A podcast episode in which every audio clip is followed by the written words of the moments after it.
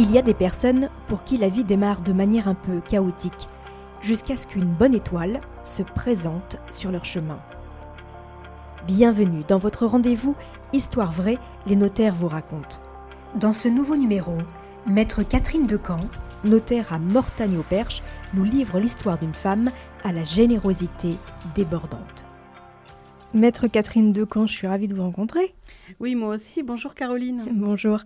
Vous avez une histoire d'adoption à nous raconter, une belle histoire d'adoption. Oui, une belle histoire d'adoption par certains aspects. Alors racontez-nous, Catherine, cette histoire.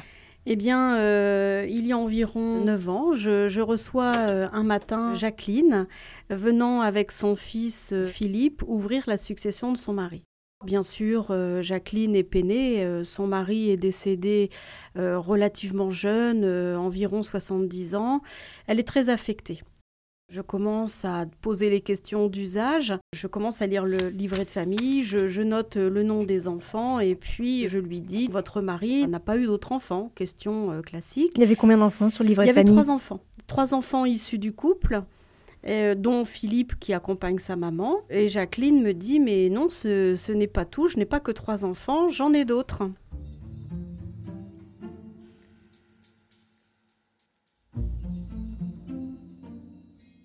Donc euh, je, suis surprise, je lui demande euh, qui sont ses enfants, comment, comment sont-ils arrivés euh, dans, sa vie?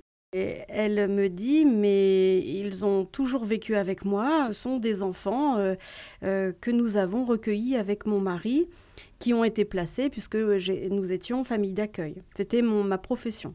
Donc elle m'explique qu'elle a commencé par avoir deux enfants qui lui ont été confiés. Des frères et sœurs? Des frères et sœurs, la même fratrie de la région parisienne.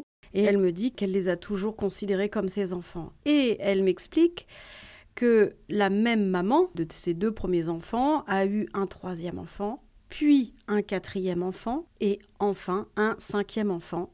Le point de départ extraordinaire de cette histoire, c'est d'avoir pu placer cinq enfants de la même fratrie dans une seule et même famille. Et euh, non seulement elle les a accueillis, ça aurait pu en rester là, c'était son métier, elle a correctement fait son métier, mais en réalité, le couple a créé une famille augmentée, si je puis dire, puisque Jacqueline et son mari ont toujours organisé des vacances familiales avec donc huit enfants. Elle parle d'eux comme de ses enfants. Absolument.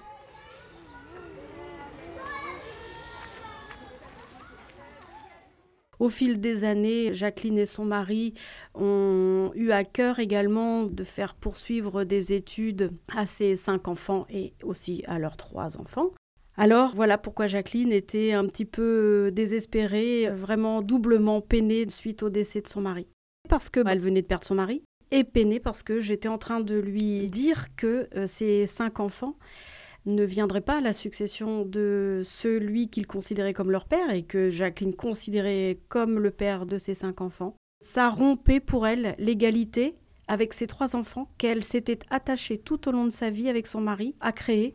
Et eh oui, il y a la loi du cœur et la loi des livres. Et c'est là que l'aspect juridique est cruel, hein, puisque évidemment, euh, en droit, on s'occupe du lien euh, de sang pour euh, l'établissement de, la, de la succession.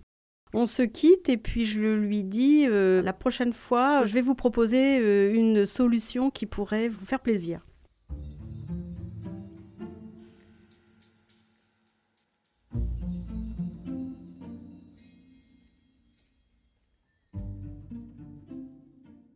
Je revois Jacqueline euh, quelque temps plus tard et je lui dis écoutez Jacqueline, je peux vous proposer quelque chose les enfants sont tous majeurs, hein, les cinq enfants étaient majeurs. Je peux vous proposer une solution qui est d'adopter euh, les cinq enfants que vous avez toujours élevés.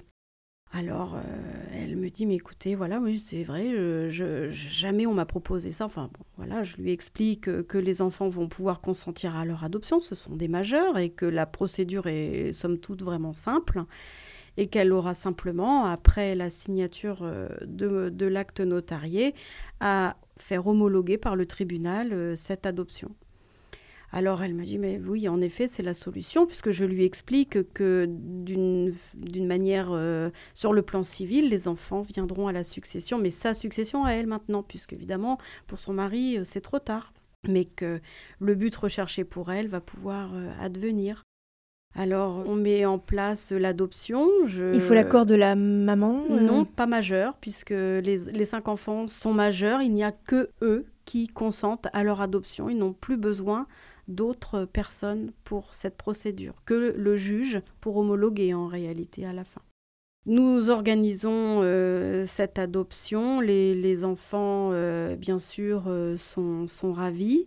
Je fixe un rendez-vous à Jacqueline un samedi matin, puisque tout ce petit monde travaille, donc je leur fixe un rendez-vous en fin de matinée un samedi. Il faisait très beau cette journée-là, je me souviens, parce que vraiment l'ambiance était réunie pour cette réunion familiale.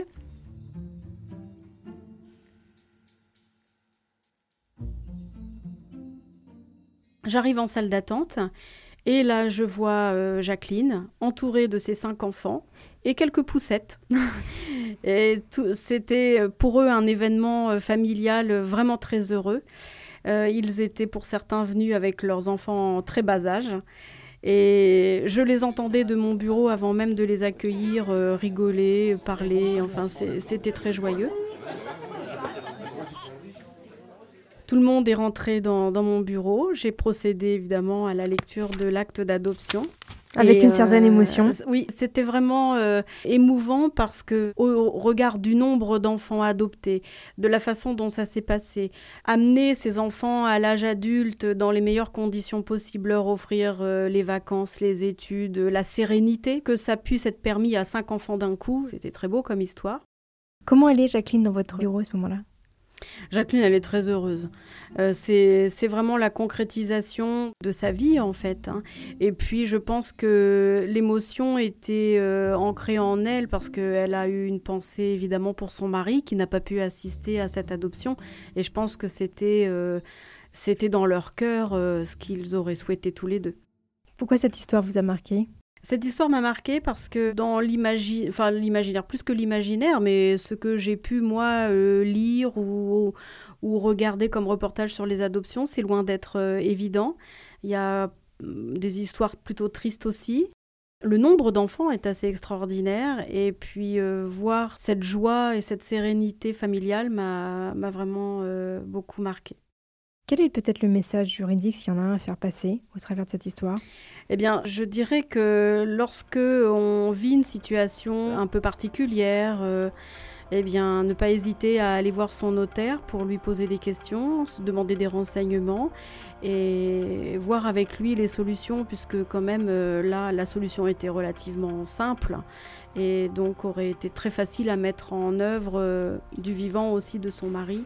C'est quelque chose que le couple aurait pu euh, faire avant à l'occasion d'un rendez-vous chez un notaire. Voilà, je dirais que c'est le mot de la fin. Allez voir votre notaire parce qu'il aura toujours des solutions à vous proposer. Oui, tout à fait. Merci beaucoup Catherine. Merci Caroline.